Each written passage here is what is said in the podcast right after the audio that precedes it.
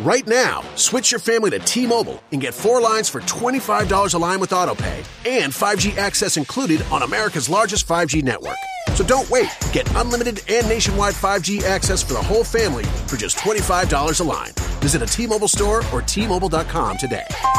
Plus taxes and fees. Customers may notice lower speeds and further reduction if using over 50 gigs a month due to data prioritization. Video at 480p. Unlimited while on our network. Qualifying credit 4 plus lines required. Capable device required for 5G. Coverage not available in some areas. Some uses may require certain features. See T-Mobile.com.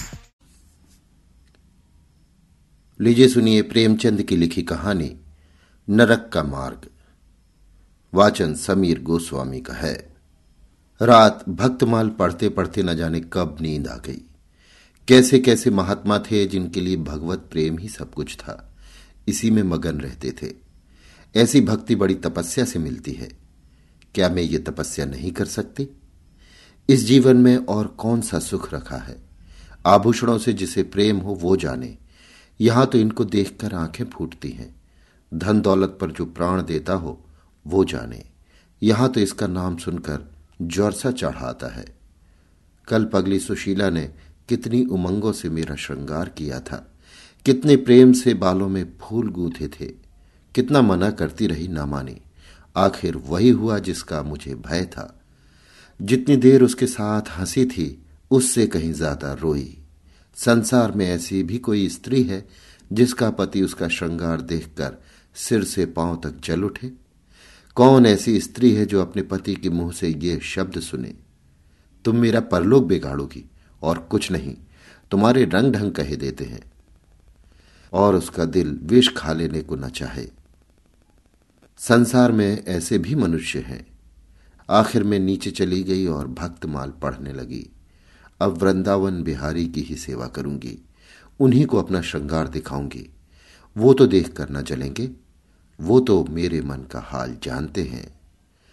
भगवान, मैं अपने मन को कैसे समझाऊं? तुम अंतर्यामी हो। तुम मेरे रोम रोम का हाल जानते हो। मैं चाहती हूँ कि उन्हें अपना इष्ट समझूं, उनके चरणों की सेवा करूँ, उनके इशारों पर चलूँ। उन्हें मेरी किसी बात से, किसी व्यवहार से नाम मात्र भी दुख ना हो। वो निर्दोष है, जो कुछ मेरे भाग्य में था, वो हुआ। ना उनका दोष है, ना माता पिता का। सारा दोष मेरे नसीबों ही का है। लेकिन ये सब जानते हुए भी जब उन्हें आते देखती हूँ तो मेरा दिल बैठ जाता है। मुँह पर मुर्दनी सी छा जाती है। सिर भारी हो जाता है। जी चाहता है इनकी सूरत न देखूँ। बात तक करने को जी नहीं चाहता। कदाचित शत्रु को भी देखकर किसी का मन इतना क्लांत न होता होगा। उनके आने के समय दिल में धड़कन सी होने लगती है। दो एक दिन के लिए कहीं चले जाते हैं तो दिल पर से एक बोझ सा उठ जाता है। हंसती भी हूँ, बोलती भी हूँ। जीवन में कुछ आनंद आने लगता है। लेकिन उनके आने का समाचार पाते ही फिर चारों ओर अंधकार। चित्त की ऐसी दशा क्यों है, ये मैं नहीं कह सकती। मुझे तो ऐसा जान पड़ता है कि पूर्व जन्म में हम दोनों में बैर था। उसी बैर का बदला लेने के लिए इन्होंने मुझसे विवाह किया है। वही पुराने संस्कार हमारे मन में बने हुए हैं। नहीं तो वो मुझे देख देख कर क्यों जलते, और मैं उनकी सूरत से क्यों घृणा करती? विवाह करने का तो ये मतलब नहीं हुआ करता। मैं अपने घर में इससे कहीं सुखी थी। कदाचित मैं जीवन पर्यंत अपने घर आनंद से रह सकती थी। लेकिन इस लोक प्रथा का बुरा हो जो अभाग्नि कन्याओं को किसी न किसी पुरुष के गले में बाँध देना अनिवार्य समझती है। वो क्या जानता है कि कितनी युवतियाँ उसके नाम को रो रही हैं? कितनी अभिलाषाओं से लहराते हुए कोमल हृदय उसके पैरों तले रौंदे जा रहे हैं? युवती के लिए पति कैसी कैसी मधुर कल्पनाओं का स्रोत होता है। पुरुष में जो ताम है, श्रेष्ठ है, दर्शनीय है, उसकी सजीव मूर्ति इस शब्द के ध्यान में आते ही उसकी नज़रों के सामने आकर खड़ी हो जाती है। लेकिन मेरे लिए शब्द क्या है? हृदय में उठने वाला शूल कलेजे में खटकने वाला कांटा, आँखों में गड़ने वाली किरकिरी, अंतकरण को बेधने वाला व्यंग बाण। सुशीला को हमेशा हँसते देखती हूँ। वो कभी अपनी दरिद्रता का गिला नहीं करती। गहने नहीं है, कपड़े नहीं है, भाड़े के नन्हे से मकान में रहती है। अपने हाथों घर का सारा काम काज करती है, फिर भी उसे रोते नहीं देखती। अगर अपने बस की बात होती तो आज अपने धन को उसकी दरिद्रता से बदल लेती। अपने पतिदेव को मुस्कुराते हुए घर में आते देखकर उसका सारा दुख, दरिद्र, छूमंतर हो जाता है। छाती गज भर की हो जाती है। उसके प्रेमालिंगन में वो सुख है जिस पर तीनों लोग का धन न्यौछावर कर दूँ। आज मुझे जब्त न हो सका। मैंने पूछा, तुमने मुझसे किस लिए विवाह किया था? ये प्रश्न महीनों से मेरे मन में उठता था, पर मन को रोकती चली आती थी। आज प्याला छलक पड़ा। ये प्रश्न सुनकर कुछ बौखला से गए, बगलें झांकने लगे। खी से निकालकर बोले, घर संभालने के लिए, गृहस्थी का बाहर उठाने के लिए, और नहीं क्या भोग विलास के लिए? घरनी के बिना ये आपको भूत का डेरा सा मालूम होता था। नौकर चाकर घर की संपत्ति उड़ाए देते थे। जो चीज़ जहाँ पड़ी रहती थी, वहीं पड़ी रहती थी। उसको देखने वाला ना था। तो अब मालूम हुआ कि मैं इस घर की चौकसी करने के लिए लाई गई हूँ। मुझे इस घर की रक्षा करनी चाहिए और अपने को धन्य समझना चाहिए कि ये सारी संपत्ति मेरी है। मुख्य वस्तु संपत्ति है। मैं तो केवल चौकीदारनी हूँ। ऐसे घर में आज ही आग लग जाए। अब तक तो मैं अनजान में घर की चौकसी करती थी। जितना वो चाहते हैं, उतना न सही, पर अपनी बुद्धि के अनुसार अवश्य करती थी। आज से किसी चीज़ को भूल कर भी छूने की कसम खाती हूँ। ये मैं जानती हूँ कि कोई पुरुष घर की चौकसी के लिए विवाह नहीं करता, और इन महाशय ने चिढ़कर ये बात मुझसे कही। लेकिन सुशीला ठीक कहती है, इन्हें स्त्री के बिना घर सूना लगता होगा। उसी तरह जैसे पिंजरे में चिड़िया को न देखकर पिंजरा सूना लगता है। ये है हम स्त्रियों का भाग्य। मालूम नहीं इन्हें मुझ पर इतना संदेह क्यों होता है। जब से नसीब इस घर में लाया है, इन्हें बराबर संदेह मूलक कटाक्ष करते देखती हूँ। क्या कारण है? जरा बाल कुथवा कर बैठी और ये ओठ चबाने लगे। कहीं जाती नहीं, कहीं आती नहीं, किसी से बोलती नहीं, फिर भी इतना संदेह। ये अपमान असह्य है। क्या मुझे अपनी आबरू प्यारी नहीं? ये मुझे इतनी छिचोरी क्यों समझते हैं? इन्हें मुझ पर संदेह करते लज्जा भी नहीं आती। काना आदमी किसी को हँसते देखता है तो समझता है लोग मुझी पर हंस रहे हैं। शायद इन्हें भी यही वहम हो गया है कि मैं इन्हें चिढ़ाती हूँ। अपने अधिकार के बाहर कोई काम कर बैठने से कदाचित हमारे चित्त को यही वृत्ति हो जाती है। भिक्षुक राजा की गद्दी पर बैठकर चैन की नींद नहीं सो सकता। उसे अपने चारों तरफ़ शत्रु ही शत्रु दिखाई देंगे। मैं समझती हूँ सभी शादी करने वाले बुढ़ों का यही हाल है। आज सुशीला के कहने से मैं ठाकुर जी की झांकी देखने जा रही थी। अब ये साधारण बुद्धि का आदमी भी समझ सकता है कि फूहड़ बहू बनकर बाहर निकलना अपनी हँसी उड़ाना है। लेकिन आप उसी वक्त न जाने किधर से टपक पड़े और मेरी ओर तिरस्कार पूर्ण नेत्रों से देखकर बोले, कहा की तैयारी है? मैंने कह दिया, जरा ठाकुर जी की झांकी देखने जाती हूँ। इतना सुनते ही त्योरियाँ चढ़ाकर बोले, तुम्हारे जाने की कुछ ज़रूरत नहीं। जो स्त्री अपने पति की सेवा नहीं कर सकती, उसे देवताओं के दर्शन से पुण्य के बदले पाप प्राप्त होता है। मुझसे उड़ने चली हो। मैं औरतों की नस नस पहचानता हूँ। ऐसा क्रोध आया कि बस अब क्या कहूँ। उसी दम कपड़े बदल डाले और प्रण कर लिया कि अब कभी दर्शन करने न जाऊँगी। इस अविश्वास का भी कुछ ठिकाना है? न जाने क्या सोचकर रुक गई।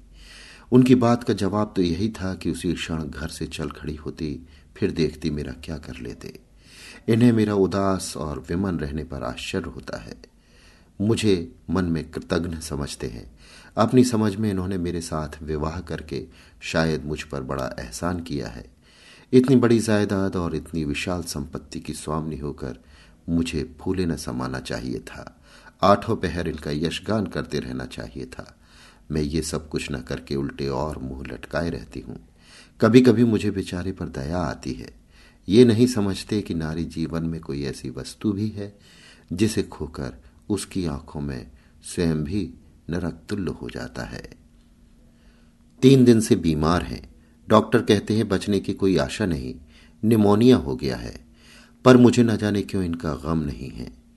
मैं इतनी वज्र हृदय कभी न थी। न जाने वो मेरी कोमलता कहाँ चली गई। किसी बीमार की सूरत देखकर मेरा हृदय करुणा से चंचल हो जाता था। मैं किसी का रोना नहीं सुन सकती थी।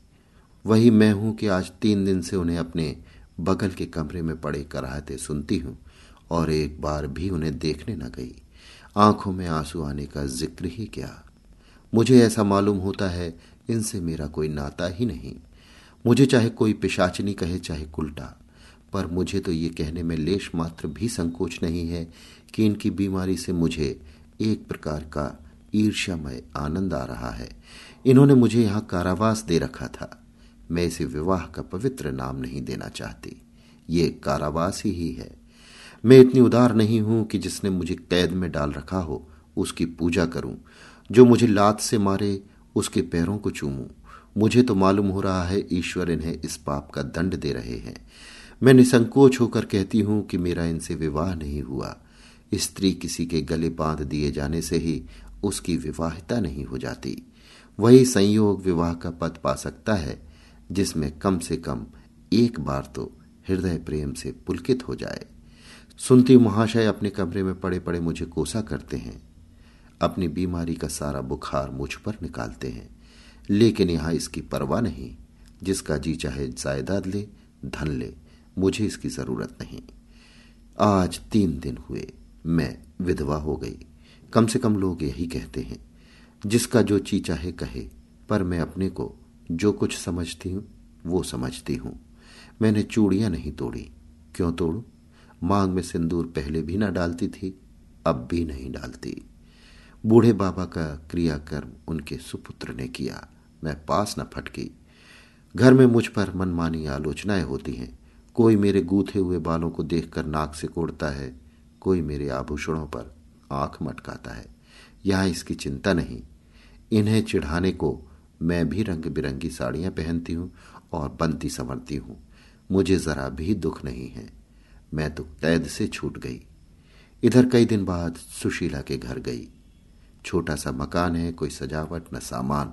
चारपाइयाँ तक नहीं, पर सुशीला कितने आनंद से रहती है। उसका उल्लास देखकर मेरे मन में भी भांति भांति की कल्पनाएँ उठने लगती हैं। उन्हें कुत्सित क्यों कहूँ, जब मेरा मन उन्हें कुत्सित नहीं समझता? उनके जीवन में कितना उत्साह है। आँखें मुस्कुराती रहती हैं, ओठों पर मधुर हास्य खेलता रहता है। बातों में प्रेम का स्रोत बहता हुआ जान पड़ता है।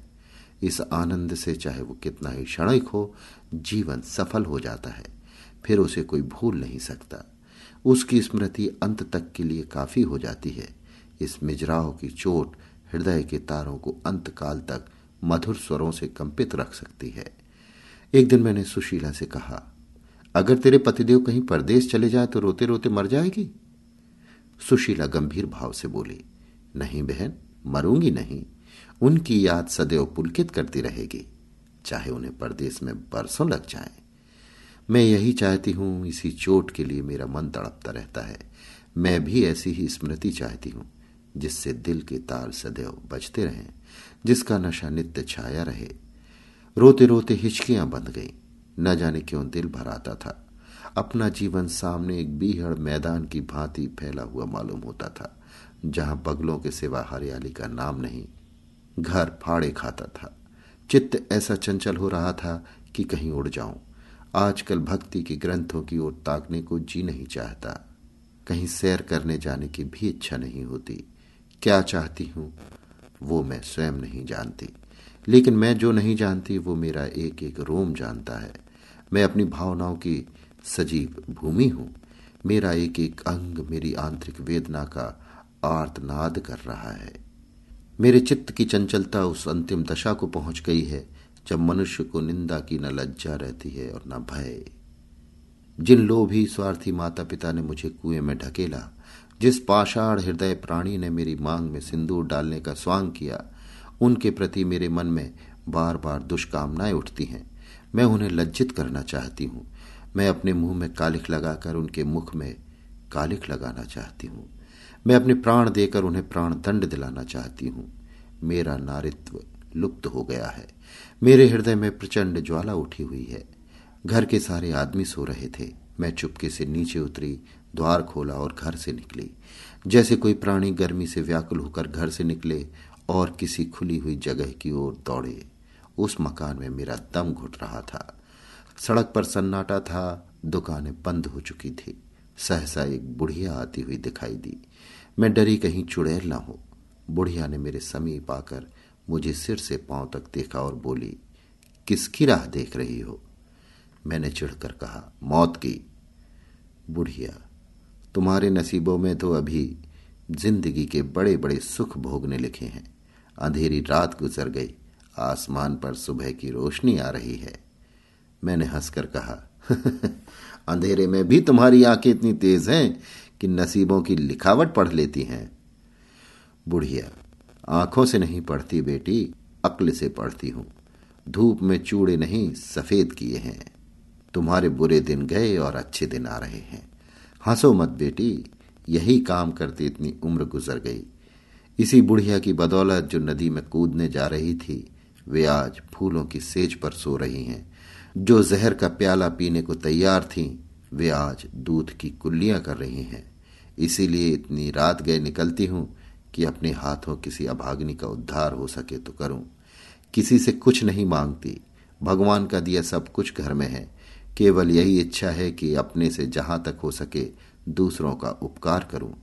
जिन्हें धन की इच्छा है, उन्हें धन, जिन्हें संतान की इच्छा है, उन्हें संतान। बस और क्या कहूँ? वो मंत्र बता देती हूँ कि जिसकी जो इच्छा हो वो पूरी हो जाए। मैंने कहा, मुझे न धन चाहिए, न संतान। मेरी मनोकामना तुम्हारे बस की बात नहीं। बुढ़िया हँसी। बेटी, तुम जो चाहती हो, वो मैं जानती हूँ। तुम वो चीज़ चाहती हो, जो संसार में होते हुए स्वर्ग की है, जो देवताओं के वरदान से भी ज़्यादा आनंदप्रद है, जो आकाश कुसुम है, गूलर का फूल है और अमावस का चाँद है। लेकिन मेरे मंत्र में वो शक्ति है, जो भाग्य को भी संवार सकती है। तुम प्रेम की प्यासी हो। मैं तुम्हें उस नाव पर बैठा सकती हूँ, जो प्रेम के सागर में, प्रेम की तरंगों पर क्रीड़ा करती हुई तुम्हें पार उतार दे। मैंने उत्कंठित होकर पूछा, माता, तुम्हारा घर कहाँ है? बुढ़िया, बहुत नज़दीक है बेटी। तुम चलो तो मैं अपनी आँखों पर बिठा कर ले चलूँ। मुझे ऐसा मालूम हुआ कि ये कोई आकाश की देवी है। उसके पीछे पीछे चल पड़ी। आह, वो बुढ़िया, जिसे मैं आकाश की देवी समझती थी, नरक की डायन निकली। मेरा सर्वनाश हो गया। मैं अमृत खोजती थी, विष मिला। निर्मल स्वच्छ प्रेम की प्यासी थी, गंदे विषाक्त नाले में गिर पड़ी। वो वस्तु न मिलनी थी, न मिली। मैं सुशीला का सा सुख चाहती थी, कुलटाओं की विषय वासना नहीं। लेकिन जीवन पथ में एक बार उल्टी राह चलकर फिर सीधे मार्ग पर आना कठिन है। लेकिन मेरे अधपतन का अपराध मेरे सिर नहीं। मेरे माता पिता और उस बूढ़े पर है, जो मेरा स्वामी बनना चाहता था।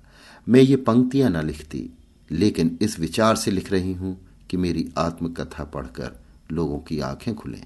मैं फिर कहती हूँ, अब भी अपनी बालिकाओं के लिए मत देखो धन, मत देखो जायदाद, मत देखो कुलीनता, केवल वर देखो। अगर उसके लिए जोड़ का वर नहीं पा सकते तो लड़की को कुंवारी रख छोड़ो, जहर देकर मार डालो, गला घोंट डालो, पर किसी बूढ़े खूसट से ब्याह मत करो। स्त्री सब कुछ सह सकती है।